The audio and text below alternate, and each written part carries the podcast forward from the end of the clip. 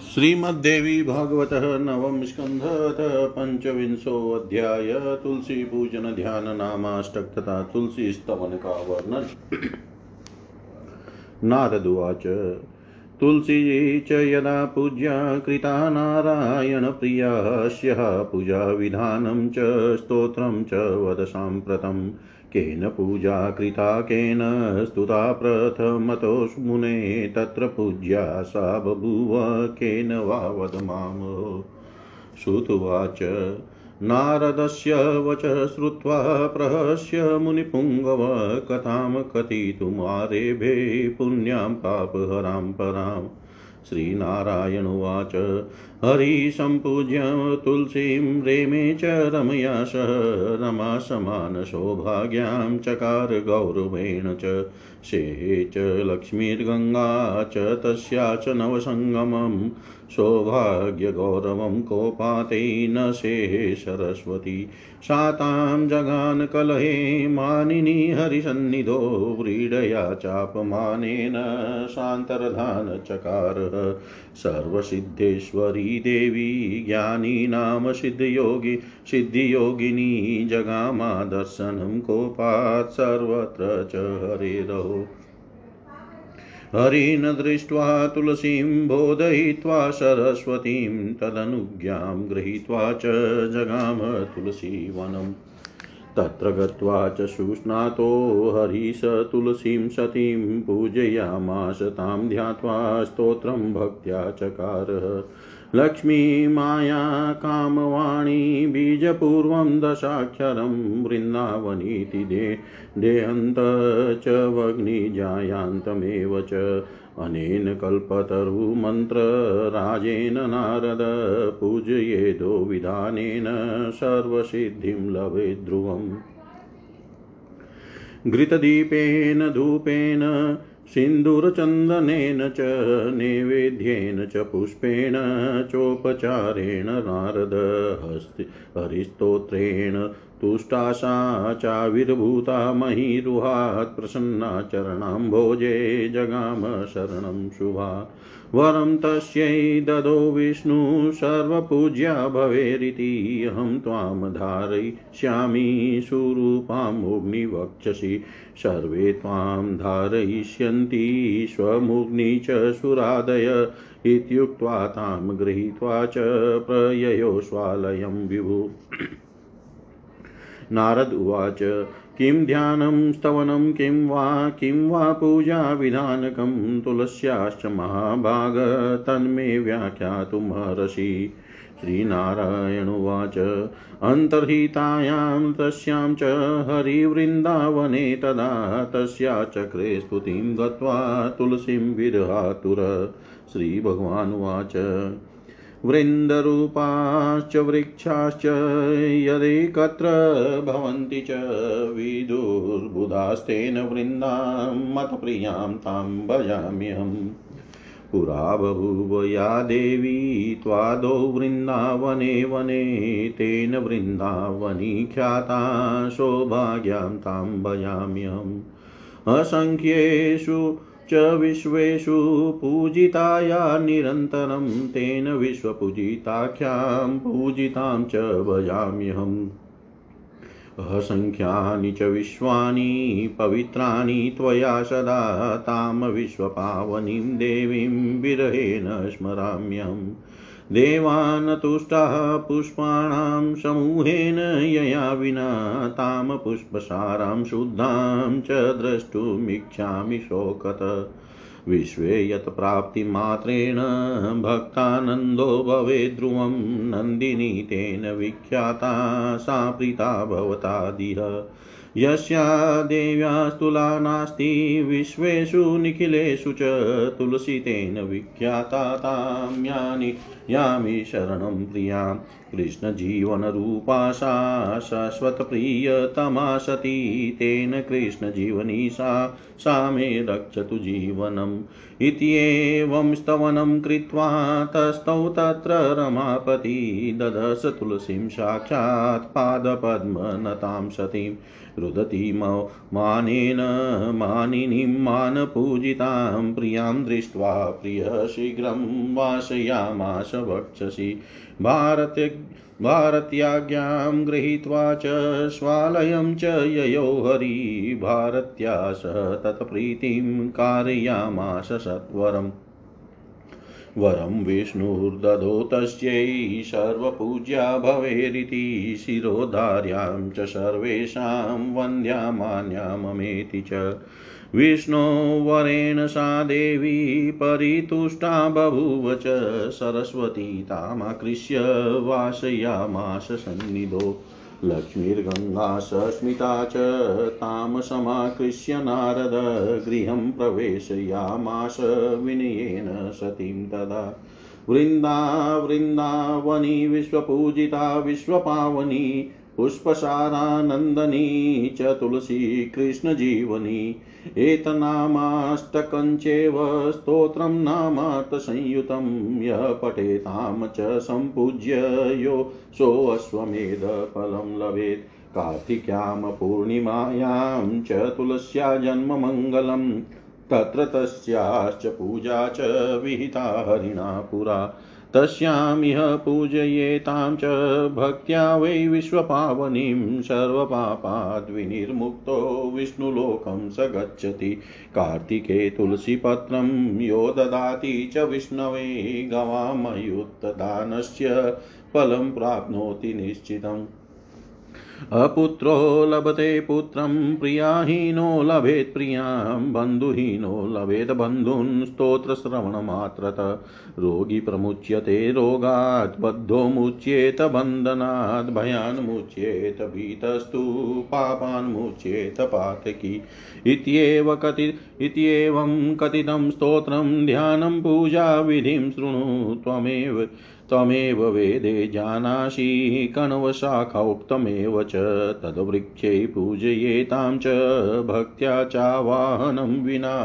तां ध्यात्वा चोपचारेण ध्यानं पातकनाशनम् तुलसीं पुष्पसारां च, सतीं पूतां मनोहरां। कृतपापेग्मदाय ज्वलदग्निशिकोपमाम् पुण्येषु तुलना यस्या नास्ति वेदेषु भाषितं पवित्ररूपा सर्वासु।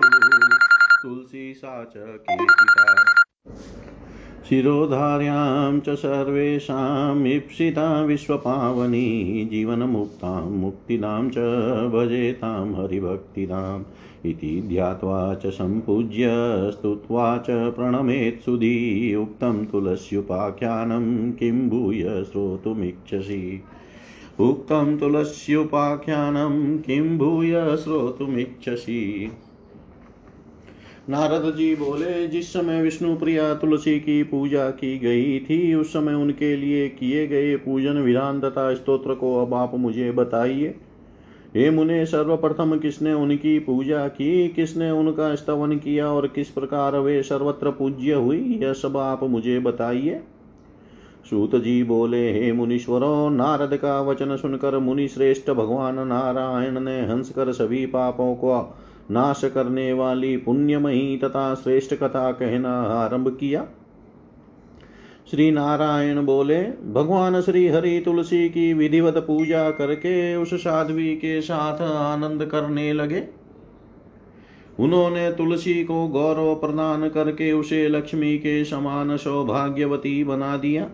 लक्ष्मी और गंगा ने तो उस तुलसी के नव समागम तथा सौभाग्य गौरव को सहन कर लिया, किंतु अत्यधिक क्षोभ उत्पन्न होने के कारण सरस्वती से सहन नहीं कर सकी।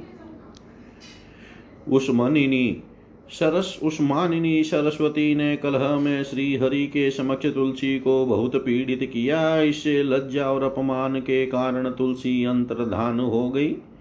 ज्ञानियों के लिए सर्व सिद्धेश्वरी तथा सिद्ध योगिनी देवी तुलसी कोप के कारण भगवान श्री हरि की आँखों से ओझल हो गई।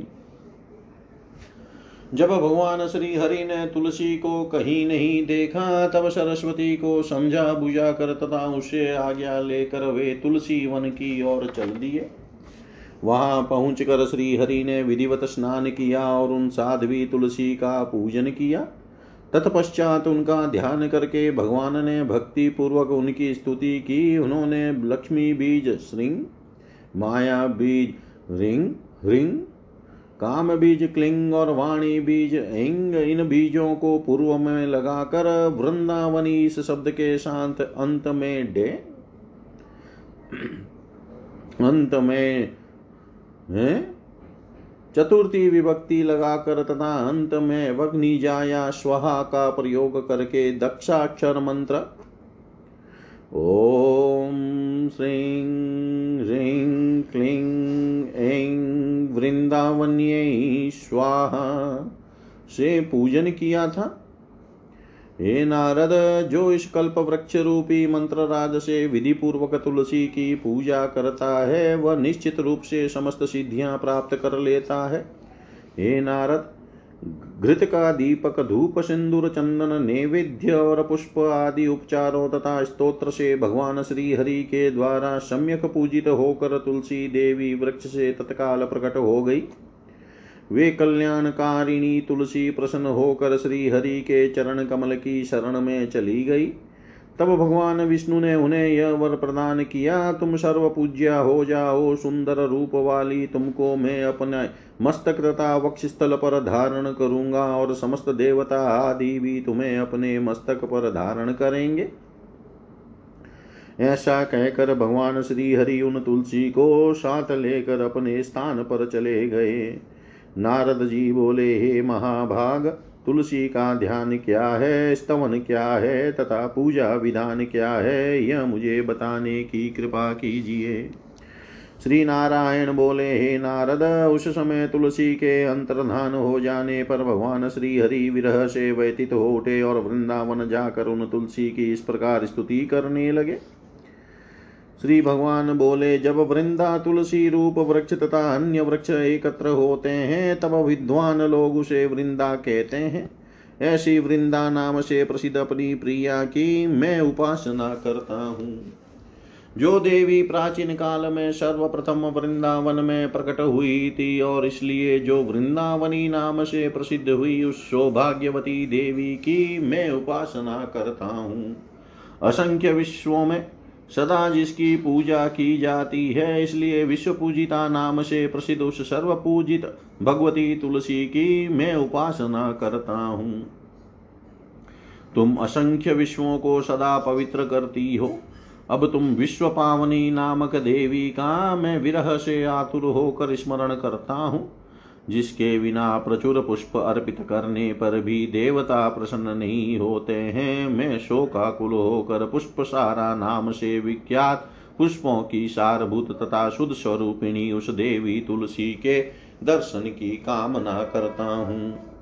संसार में जिसकी प्राप्ति मात्र से भक्त को निश्चय ही आनंद प्राप्त होता है, इसलिए नंदिनी नाम से विख्यात वह देवी अब मुझ पर प्रसन्न हो। संपूर्ण विश्व में जिस देवी की कोई तुलना नहीं है, अतः तुलसी नाम से विख्यात अपनी उस प्रिया की मैं शरण ग्रहण करता हूँ। वह साध्वी तुलसी श्री कृष्ण की जीवन स्वरूपा तथा उन्हें निरंतर प्रेम प्रदान करने वाली है, इसलिए कृष्ण जीवनी नाम से प्रसिद्ध वह देवी मेरे जीवन की रक्षा करे। इस प्रकार स्तुति करके लक्ष्मीपति भगवान श्री हरि वहीं विराजमान हो गए, तभी उन्होंने साक्षात तुलसी को सामने देखा। वह साध्वी उन श्री हरि के चरण कमलों में अपना मस्तक झुकाए हुए थी और अपमान के कारण वह मानिनी तुलसी रो रही थी। ऐसी मान पूजित प्रिया को देख कर प्रेम मूर्ति श्री हरि ने उसे अपने वक्ष वक्ष पर स्थान दिया। तत्पश्चात सरस्वती से आज्ञा लेकर श्री हरि उसे अपने भवन में ले गए और वहाँ शीघ्र ही सरस्वती के साथ उसकी प्रीति करवाई। श्री हरि ने उसे वर प्रदान किया, तुम सबके लिए तथा मेरे लिए पूजनीय सिर पर धारण करने योग्य वंदनीय तथा मान्य हो जाओ। भगवान विष्णु के इस वरदान से देवी तुलसी परम संतुष्ट हो गई और सरस्वती ने उन्हें पकड़कर अपने पास बैठा लिया। हे नारद, उस समय लक्ष्मी और गंगा के मुख पर मुस्कुराहट आ गई और उन्होंने विनम्रता पूर्वक उन साध्वी तुलसी को पकड़कर घर में प्रवेश करवाया। वृंदा वृंदावनी विश्व पूजिता विश्व पावनी पुष्पसारा, नंदिनी तुलसी तथा कृष्ण जीवनी ये तुलसी के आठ नाम हैं, जो मनुष्य तुलसी की विधिवत पूजा करके नाम के अर्थों से युक्त आठ नामों वाले इस नामाष्टक स्तोत्र का पाठ करता है, वह अश्वमेध यज्ञ का फल प्राप्त करता है। कार्तिक पूर्णिमा तिथि को तुलसी का मंगलमय प्राकट्य हुआ था। उस समय सर्वप्रथम भगवान श्री हरि ने उनकी पूजा संपन्न की थी। अतः जो मनुष्य उस दिन उन विश्व पावनी तुलसी की भक्ति पूर्वक पूजा करता है, वह समस्त पापों से मुक्त होकर विष्णु लोक जाता है। जो व्यक्ति कार्तिक महीने में भगवान विष्णु को तुलसी पत्र अर्पण करता है, वह दस हज़ार गायों के दान का फल निश्चित रूप से प्राप्त करता है। इस नामाष्टक स्तोत्र के श्रवण मात्र से पुत्रहीन को पुत्र प्राप्त हो जाता है भार्याहीन को भार्या मिल जाती है बंधु विहीन को बंधुओं की प्राप्ति हो जाती है, रोगी रोग मुक्त हो जाता है, बंधन में पड़ा हुआ व्यक्ति बंधन से छूट जाता है। भयभीत मनुष्य निर्भय हो जाता है और पापी पाप से छूट जाता है। हे नारद, इस प्रकार मैंने आपको तुलसी स्तोत्र बतला दिया। अब उनका ध्यान तथा पूजा विधि सुनिए। आप भी तो वेद में कण्व शाखा के अंतर्गत प्रतिपादित इनके ध्यान के विषय में जानते ही हैं। तुलसी का ध्यान पापों का नाश करने वाला है। अतः उनका ध्यान करके बिना आवाहन किए ही तुलसी के वृक्ष में विविध पूजा उपचारों से पुष्पों की सारभूता पवित्र, अत्यंत मनोहर और किए गए पाप रूपी धन को जलाने के लिए प्रज्वलित अग्नि की शिखा के समान साध्वी तुलसी की भक्ति पूर्वक पूजा करनी चाहिए। पुष्पों में किसी से भी जिनकी तुलना नहीं है, जिनका महत्व वेदों में वर्णित है, जो सभी अवस्थाओं में सदा पवित्र बनी रहती है, जो तुलसी नाम से प्रसिद्ध है जो भगवान के लिए शिरोधार्य है सबकी अभिष्ट है तथा जो संपूर्ण जगत को पवित्र करने वाली है। उन जीवन मुक्त मुक्तिदायिनी तथा श्री हरि की भक, भक्ति प्रदान करने वाली भगवती तुलसी की मैं उपासना करता हूँ। हे नारद विद्वान पुरुष को चाहिए कि इस प्रकार से देवी तुलसी का ध्यान पूजन तथा स्तवन करके उन्हें प्रणाम करे। मैंने आपसे तुलसी के उपाख्यान का वर्णन कर दिया। अब आप पुनः क्या सुनना चाहते हैं? इति श्रीमद्देवी भागवते महापुराणे अष्टादशसाहस्रयां संहितायां नवम स्कन्दे तुलसीपूजाविधिवर्णनं नाम पञ्चविंशोऽध्याय। सर्वं श्रीशां सदाशिवार्पणम् अस्तु। ॐ विष्णवे नम, ॐ विष्णवे नम, ॐ विष्णवे नमः। श्रीमद्देवी भागवतः नवम स्कन्धः षड्विंशोऽध्याय। सावित्री देवी की पूजा स्तुति का विधान नारद उवाच। तुलस्युपाख्यानमिदं श्रुतं चातिशुधोपमं ततः सावित्र्युपाख्यानं तन्मे व्याख्यातुमहर्षि पुरा केन समुद्भूता, सा श्रुता च श्रुतेः प्रसु। केन वा पूजिता लोके प्रथमे कैश्च वा परे श्रीनारायणुवाच ब्रह्मण ब्रह्मणा वेदजननी प्रथमे पूजिता मुने द्वितीये च वेदगणैस्ततः पश्चाद्विदुषां गणै। तदा चाश्वपतिभूर्प पूजयामाश भारते तत्पश्चात् पूजयामाशुर्वर्णाश्चत्वार एव च नारदुवाच को वासोऽश्वपतिभ्रमण केन वा तेन पूजिता सर्वपूज्या च सा देवी प्रथमे केश वा परे श्रीनारायणवाच मद्रदेशे महाराजो बहुवाश्वपतिर्मुने वेदिनां बलहर्ता च मित्राणां दुःखनाशन। आशितस्य महाराज्ञी महिषी, धर्मचारिणी, मालतीति समाख्याता, यथा लक्ष्मीर्गदामृत। सा च राज्ञी च वन्द्या च वसिष्ठस्योपदेशत, चकाराराधनं भक्त्या सावित्र्याश्चैव नारद। प्रत्यादेशं न सा प्राप्ता महिषी न ददस्तां गृहं जगाम दुःखाता हृदयेन विधूयता। राजा तां दुःखिता दृष्ट्वा बोधयित्वा नयेन वै सावित्र्यास्तपसे भक्त्या जगाम पुष्करं तदा। तपश्चकार तत्रैव संयतसत्वत्सरं न ददशस च सावित्र्या प्रत्यादेशो बभूव च। श्रुत्रावाकाशवाणीं च नृपेन्द्रश्चाशरीरिणीं गायत्र्या दशलक्षं च जपं त्वं कुरु नारद एतस्मिन्नन्तरे तत्र आजगां पराशर प्रणनाम ततस्तं च मुनिनृपमुवाच च। मुनिरुवाच सकृजपश्च गायत्रा पापं दिनभवं हरेत दशवारं जपेनेव नश्येत पापं दिवानिशं शतवारं जपश्चेव पापं मासार्जितं हरेत् सहस्रधा जपश्चेव कल्मषं वत्सरार्जितं लक्षो जन्मकृतं पापं दशलक्षोऽन्यजन्मजम् सर्वजनं कृतं पापं शतलक्षाद्विनश्यति करोति मुक्तिं विप्राणां जपो दशगुणस्ततः करं सर्पफणाकारं कृत्वा तदन्ध्रमुद्रितम्। आनम्रमूर्धमचलं प्रजपेत प्राङ्मुखो द्विजनामिका मध्यदेशा ददो आवां क्रमेण च तर्जनीमूलपर्यन्तं जपस्येव क्रमः करे श्वेतपङ्कजबीजानां स्फटिकानां च संस्कृताम्। कृत्वा वै मालिकां राजन् जपेति ते सुरालये संस्थाप्य मालामश्वत्थपत्रैः पद्मैः च संयत। कृत्वा गोरोच नाक्तां च गायत्र्या स्नापयेत्सुधि गायत्रीशतकं तस्यां जपे च विधिपूर्वकम्। अथवा पञ्चगव्येन स्नात्वा मालां सुसंस्कृताम् अथ गङ्गोदकेनेव स्नात्वा वाति सुसंस्कृताम्। एवं क्रमेण राजर्षे दशलक्षं जपं गुरु साक्षात् द्रक्ष्यसि सावित्रीं त्रिजन्मपातक्षयात् नित्यं सन्ध्यां च हे राजन् करिष्यसि, दिने दिने मध्याह्ने चापि सायाह्ने प्रातरेव शुचि सदा। सद्याहीनोऽशुचिर्नित्यमनः सर्वकर्मसु यद् यदन्ना कुरुते कर्म न तस्य फलभाग् भवेत्, नोपतिष्ठति यः पूर्वा नोपास्ते यस्तु पश्चिमां स शूद्रवद बहिष्कार्य सर्वस्माद्विजकर्मण यावज्जीवनपर्यन्तं त्रिसन्ध्यां ह्य करोति च स च सूर्यसमो विप्रस्तेजसा तपसा सदा।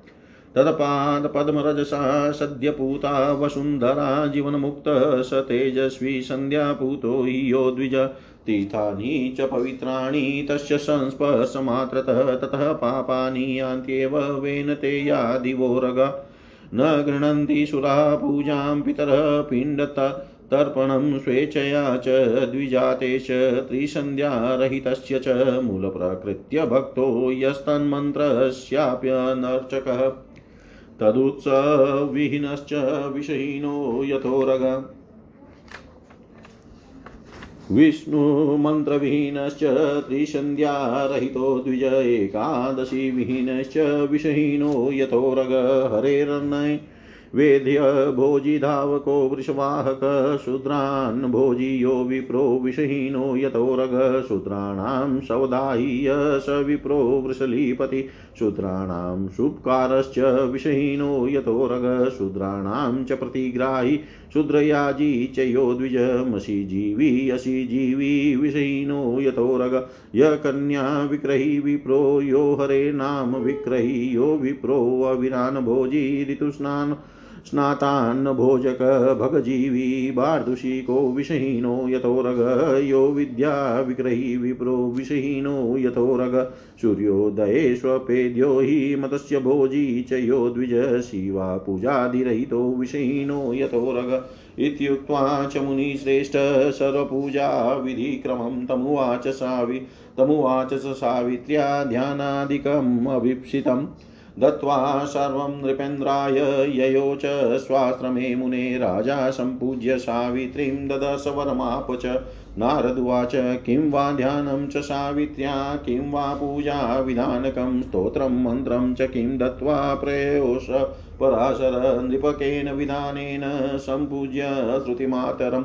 वरं च कं वा सम्प्राप सम्पूज्य तु विधानत। तत्सर्वं श्रोतुमिच्छामि सावित्र्याः परमं महत् रहस्याति, रहस्य च श्रुतिसिद्धिं समासत श्रीनारायण उवाच। ज्येष्ठकृष्णत्रयोदश्यां सुदकाले च यत्नतः व्रतमेव चतुर्दश्यां व्रतिभक्त्या समाचरेत्। व्रतं चतुर्दशाब्दं च द्विसप्तफलसंयुतं दत्त्वा द्विसप्तनैवेद्यं पुष्पधूपादिकं चरेत्। वस्त्रं यज्ञोपवीतं च भोजनं विधिपूर्वकं संस्थाप्य मङ्गलघटं फलशाखासमन्वितं गणेशं च दीनेशं च वग्निं विष्णुं शिवं शिवां सम्पूज्य पूजयेदिष्टं घटे आवाहिते द्विज। शृणु ध्यानं च सावित्र्याश्चोक्तं माध्यं दिने च स्तोत्रं पूजाविधानं च मन्त्रं च सर्वकामदम्। तप्तकाञ्चनवर्णाभां ज्वलन्तीं ब्रह्मतेजसा ग्रीष्मबध्यानमार्तण्डसहस्रसमितप्रभाम् ईशदास्य प्रसन्नास्या रत्नभूषणभूषितां वग्निशुद्धान् सुखादानां भक्तानुग्रहविग्रहां सुखदां मुक्ति सुखदां मुक्तिदां शान्तां कान्तां च जगतां विधे सर्वसम्पत्स्वरूपां च प्रदात्रीं सर्वसम्पदां वेदाधि वेदाधिष्ठा वेदाधिष्ठात्रिदेवी च वेदशास्त्रस्वरूपिणीं वेदबीजस्वरूपां च भजेतां वेदमातरं ध्यात्वा ध्यानेन नैवेद्यं दत्त्वा पाणिं स्वमूर्धनि पुनर्ध्यात्वा घटे भक्त्या देवी मावाह्येदव्रती दत्त्वा षोडशोपचारं वेदोक्तं मन्त्रपूर्वकं सम्पूज्य स्तुत्वा प्रणमे देवदेवीं विधानत आसनं पाद्यमर्घ्यं च स्नान्यं धूपं दीपं च नैवेद्यं, ताम्बूलं, शीतलं, जलं, वचनं, भूषणं, माल्यं, गन्धमा च, मनीयकं, मनोहरं, सतुल्पं च, देयान्येतानि षोडश, दारुसारविकारं च हेमादिनिर्मितं च वा, देवाधारं, पुण्यदं च, मया तुभ्यं निवेदितम् तीर्थोदकं च, पाद्यं च, पुण्यदं, प्रीतिदं, महत्, पौचा, पूजाङ्गभूतं, शुद्धं च मया तुभ्यं निवेदितं पवित्ररूपम् अर्घ्यं च ध्रुवापुष्पदलान्वितं पुण्यदं शङ्कतोयाक्तं मया तुभ्यं निवेदितं सुगन्धं गन्धतोऽयं च स्नेहं सौगन्धकारकं मया निवेदितं भक्त्या स्नानीयं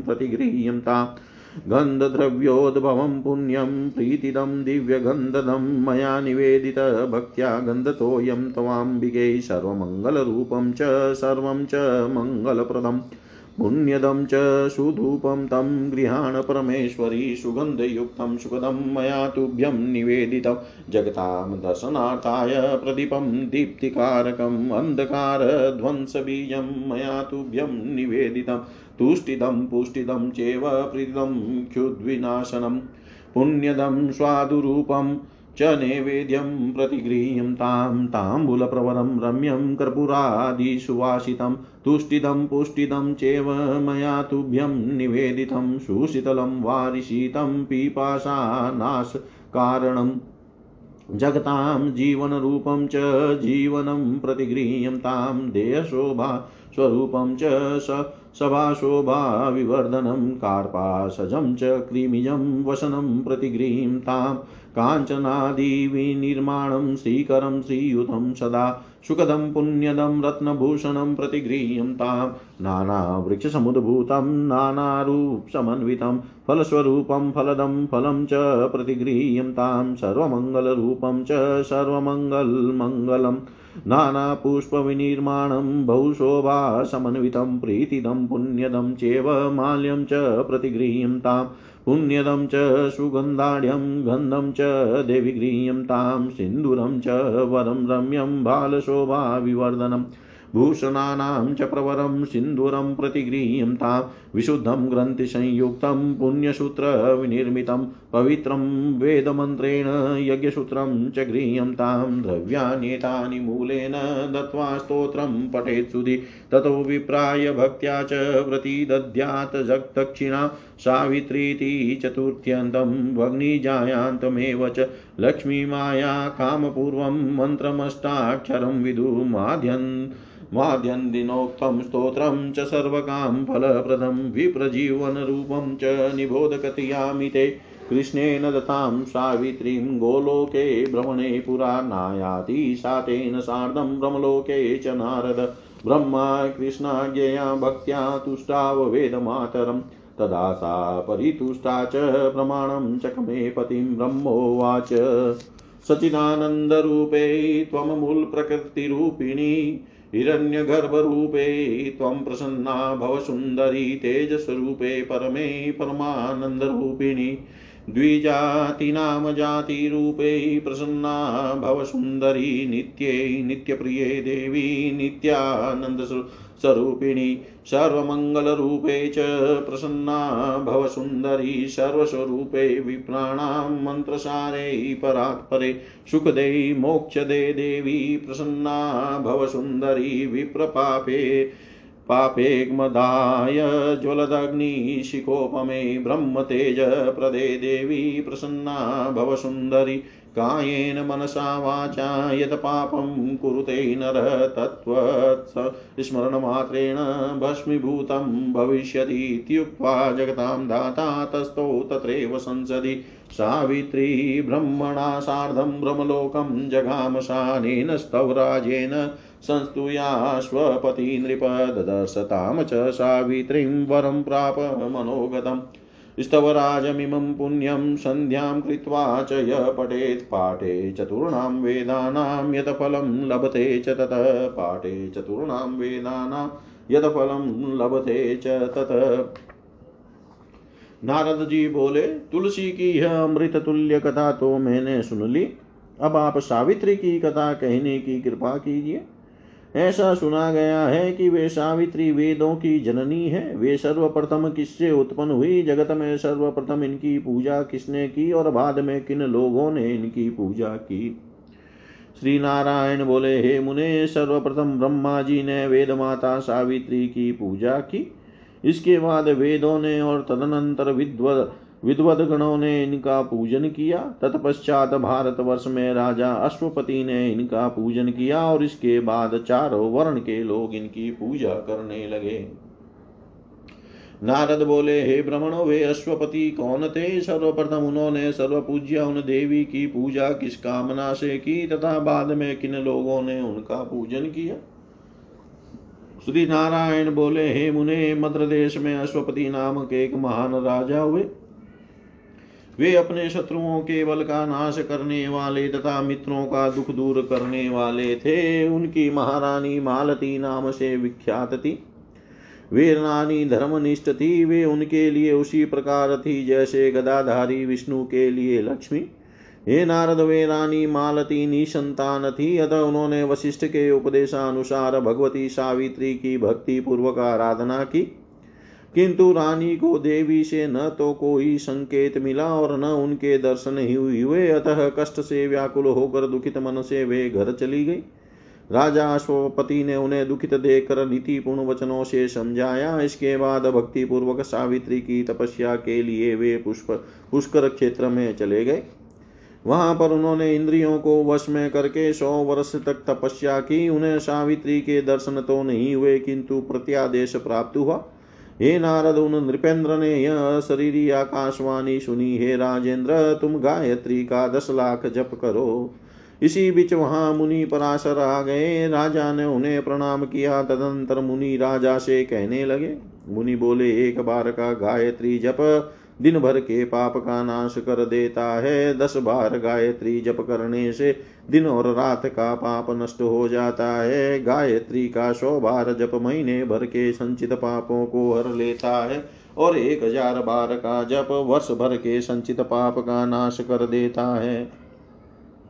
गायत्री का एक लाख जप इस जन्म में किए गए। इस जन्म के किए गए पापों तथा दस ज, दस लाख जप अन्य जन्मों में किए गए पापों को नष्ट कर देता है। गायत्री के एक करोड़ जप से सभी जन्मों में किए गए पाप भस्म हो जाते हैं और इससे भी दस गुना जप विप्रों की मुक्ति कर देता है। द्विज को चाहिए कि हाथ को सरप के फण के आकार का बनाकर अंगुलियों को परस्पर पूर्ण रूप से सटा सटा कर छिद्र रहित कर ले। फिर हाथ को नाभि स्थान से ऊपर की और हृदय देश तक लाकर उस, कुछ नीचे की ओर झुकाए। हुए उसके, उसे स्थिर करके स्वयं पूरब की ओर मुख करके जप करे। अनिम, अनामिका के मध्य भाग से नीचे की ओर जाते, होते हुए प्रदक्षिण कर्म के तर्जनी के मूल तक जाना चाहिए। करमाला के जप का यही नियम है। हे राजन श्वेत कमल के बीजों तथा स्फटिक मणि की पवित्र माला बनाकर तीर्थ में या किसी देवालय में जप करना चाहिए। पीपल के पत्र अथवा कमल पर संयम पूर्वक माला को रखकर गौरोचन से अनुलिप्त करे, फिर गायत्री मंत्र का उच्चारण करके विद्वान पुरुष माला को स्नान कराए। तत्पश्चात उसी माला से विधि पूर्वक गायत्री मंत्र का सौ बार जप करना चाहिए अथवा पंचगव्य या गंगा जल से स्नान कराकर शुद्ध की हुई माला से भी जप किया जा सकता है। हे राजर्षे, इस क्रम से आप दस लाख गायत्री का जप कीजिए। इसके, इससे आपके तीन जन्मों के पापों का नाश हो जाएगा और आप भगवती सावित्री का साक्षात दर्शन कर, प्राप्त करेंगे। हे राजन, आप पवित्र होकर प्रतिदिन प्रातः, मध्यान्ह एवं सायंकाल की संध्या की, सदा कीजिए। संध्या न करने वाला व्यक्ति अपवित्र रहता है और वह समस्त कर्मों के लिए अयोग्य हो जाता है। वह दिन में जो भी सत्कर्म करता है, उसके फल का अधिकारी नहीं रह जाता है।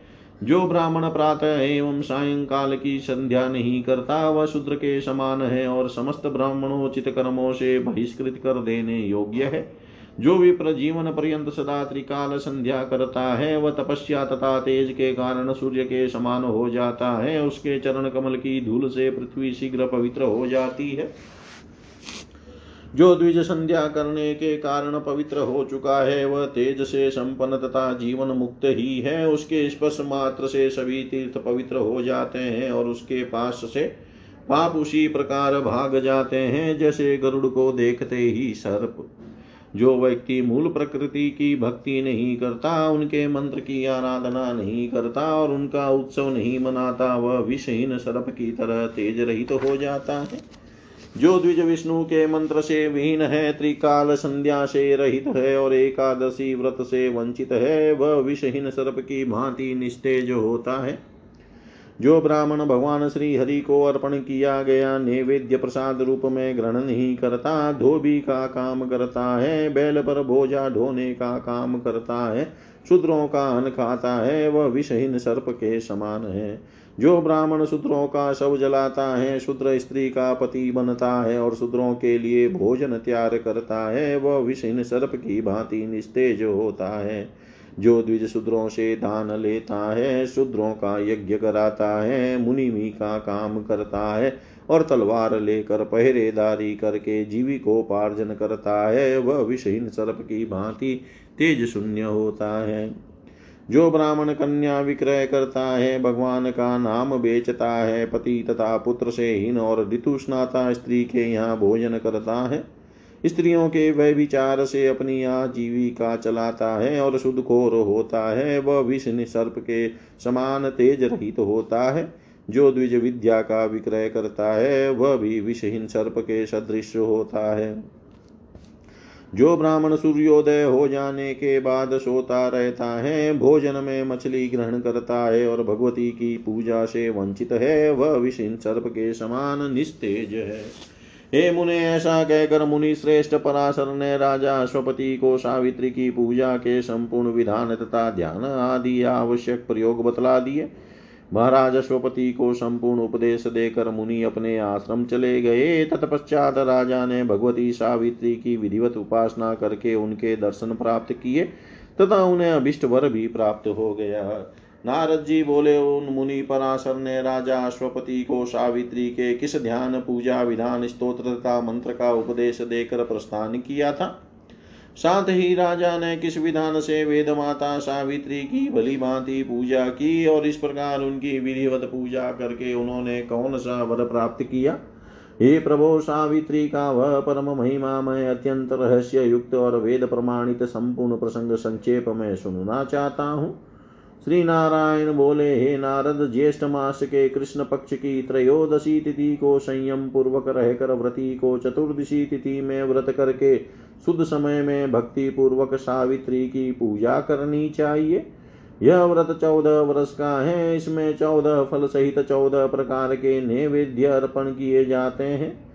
पुष्प धूप वस्त्र तथा यज्ञोपवित आदि से विधि पूर्वक पूजन करके नैवेद्य अर्पण करना चाहिए एक मंगल कलश स्थापित करके उस पर पल्लव रख दें तत्पश्चात गणेश सूर्य अग्नि विष्णु, शिव तथा पार्वती की सम्यक पूजा करके द्विज को आवाहित कलश पर अपनी इष्ट देवी सावित्री का ध्यान करना चाहिए। माध्यन्दिनी शाखा में भगवती सावित्री का जो ध्यान स्तोत्र पूजा विधान तथा सर्व काम प्रद मंत्र प्रतिपादित किया है, उसे आप सुनिए। ध्यान इस प्रकार है। भगवती सावित्री का वर्ण तप्त स्वर्ण की प्रभा के समान है। ये ब्रह्म तेज से दीप्यमान है। ये ग्रीष्म ऋतु के मध्यान्ह कालीन हज़ारों सूर्यों की सम्मिलित प्रभा से संपन्न है। इनका मुखमंडल प्रसन्नता तथा मुस्कान से युक्त है। ये रत्नमय आभूषणों से अलंकृत है। अग्नि के समान विशुद्ध वस्त्र इन्होंने धारण कर रखा है। भक्तों पर कृपा करने के लिए ही इन्होंने यह विग्रह धारण किया है। ये सुख प्रदान करने वाली, मुक्ति देने वाली, ये शांत स्वभाव वाली है। जगत की रचना करने वाले ब्रह्मा जी की प्रिया है। ये सर्व संपत्ति स्वरूपिणी है। सभी प्रकार की संपदाएँ प्रदान करने वाली है। वेद की अधिष्ठात्री देवी है तथा समस्त वेद शास्त्र इन्हीं के स्वरूप है। ऐसी उन वेद बीज स्वरूपा वेद माता सावित्री की मैं उपासना करता हूँ। इस ध्यान के द्वारा देवी सावित्री का ध्यान करके नैवेद्य अर्पण करना चाहिए। तदनंतर हाथों से सिर को लगा, सिर से लगाकर पुनः ध्यान करके भक्ति पूर्वक व्रति को कलश पर देवी सावित्री का आवाहन करना चाहिए। तदनंतर वेदोक्त मंत्रों का उच्चारण करते हुए सोलह प्रकार के पूजनोपचार अर्पण करके विधि पूर्वक महादेवी सावित्री की पूजा तथा स्तुति करके उन्हें प्रणाम करना चाहिए। आसन, पाद्य, अर्घ्य, स्नान, अनुलेपन, धूप, दीप, नैवेद्य, तांबुल, शीतल, जल, वस्त्र, भूषण, माला, चंदन, आचमन और मनोहर सैया, ये ही देने योग्य सोलह उपचार हैं। इनके निम्न मंत्र है। आसन हे देवी श्रेष्ठ काष्ट से निर्मित अथवा स्वर्ण निर्मित यह देवताओं का आधार स्वरूप पुण्य प्रदासन मैंने आपको श्रद्धा पूर्वक निवेदित किया है। पाद्य परम प्रीति उत्पन्न करने वाला पुण्य प्रतता पूजा का अंगभूत यह पवित्र तीर्थ जल मेरे द्वारा आपको पाद्य रूप में अर्पित किया गया है। अर्घ्य, ध्रुवा, पुष्प, तुलसी तथा शंख जल से समन्वित यह पवित्र तथा पुण्यदायक अर्घ्य मैंने आपको अर्पण किया है। स्नान चंदन मिलाकर सुगंधित किया गया। जल तथा सुगंध फैलाने वाला यह तेल आपको स्नान हेतु भक्ति पूर्वक निवेदित किया है। आप इसे स्वीकार करें। अनुलेपन, यह अंबिके सुगंधित द्रव्य से निर्मित, दिव्य गंध प्रदान करने वाला तथा चंदन जल से मिश्रित यह पवित्र तथा प्रीतिदायक अनुलेपन मैंने आपको भक्ति पूर्वक अर्पण किया है। धूप हे परमेश्वरी, समस्त मंगल प्रदान करने वाला, पुण्यदायक सुगंध युक्त सुखदायक तथा सर्व मंगल रूप यह उत्तम धूप मैंने आपको अर्पण किया है, आप ग्रहण करें। दीप अंधकार के नाश के बीज स्वरूप प्रकाश फैलाने वाला यह दीपक मैंने आपको जगत के दर्शनार्थ अर्पित किया है। नैवेद्य संतुष्टि, पुष्टि, प्रीति तथा पुण्य प्रदान करने वाले एवं भूख शांत करने वाले इस स्वादिष्ट नैवेद्य को आप स्वीकार करें। तांबुल, कर्पूर आदि से सुवासित, तुष्टिदायक पुष्टि तथा रम्य यह उत्तम तांबुल मैंने आपको निवेदित किया है। शीतल जल, प्यास का समन करने वाले जगत के जीवन तथा प्राण रूप इस परम शीतल जल को आप स्वीकार करें। वस्त्र कपास तथा रेशम से निर्मित देह के शोभा स्वरूप तथा सभाओं में सौंदर्य की वृद्धि करने वाले इस वस्त्र को आप स्वीकार करें। आभूषण, स्वर्ण आदि से निर्मित प्रभा युक्त सदा शोभा बढ़ाने वाले सुखदायक तथा पुण्य प्रदेश रत्नमय आभूषण को आप स्वीकार करें। फल अनेक वृक्षों से उत्पन्न विविध रूपों वाले फल स्वरूप तथा फल प्रदान करने वाले इस फल को आप स्वीकार करें। पुष्पमाला सभी मंगलों का मंगल करने वाली सर्व मंगल रूपा अनेक प्रकार के पुष्पों से विनिर्मित परम शोभा से संपन्न प्रीतिदायिनी तथा पुण्यमयी इस माला को आप स्वीकार करें। सिंदूर हे देवी, पुण्य तथा सुगंध पूर्ण इस गंध को आप स्वीकार करें। ललाट की शोभा बढ़ाने वाले भूषणों में परम श्रेष्ठ तथा अत्यंत मनोहर सिंदूर को आप स्वीकार करें। यज्ञोपवित पवित्र सूत्रों से निर्मित विशुद्ध ग्रंथि घाट से योग तथा वेदिक मंत्रों से शुद्ध किए गए इस यज्ञोपवित को आप स्वीकार करें। हे नारद विद्वान पुरुष, मूल मंत्रों का उच्चारण करते हुए इन द्रव्यों को भगवती सावित्री के लिए अर्पण करके स्तोत्र पाठ करे और इसके बाद व्रती ब्राह्मण को भक्ति पूर्वक दक्षिणा प्रदान करे। सावित्री इस शब्द में चतुर्थी विभक्ति लगाकर उसके अंत में स्वाहा तथा उसके पूर्व में लक्ष्मी माया और काम बीज को लगाने से श्रृंग ह्रीं क्लीं सावित्री स्वाहा यह अष्टाक्षर मंत्र कहा गया है। माध्यम दिनी शाखा में वर्णित सभी कामनाओं का फल प्रदान करने वाला तथा विप्रों के जीवन स्वरूप सावित्री स्त्रोत्र को आपके सामने व्यक्त करता हूँ, इसे ध्यान पूर्वक सुनिए।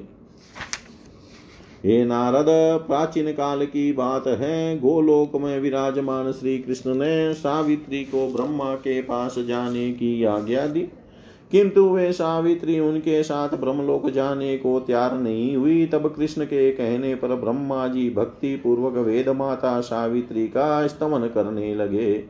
तदनंतर उन सावित्री ने परम प्रसन्न होकर ब्रह्मा को पति बनाना स्वीकार कर लिया।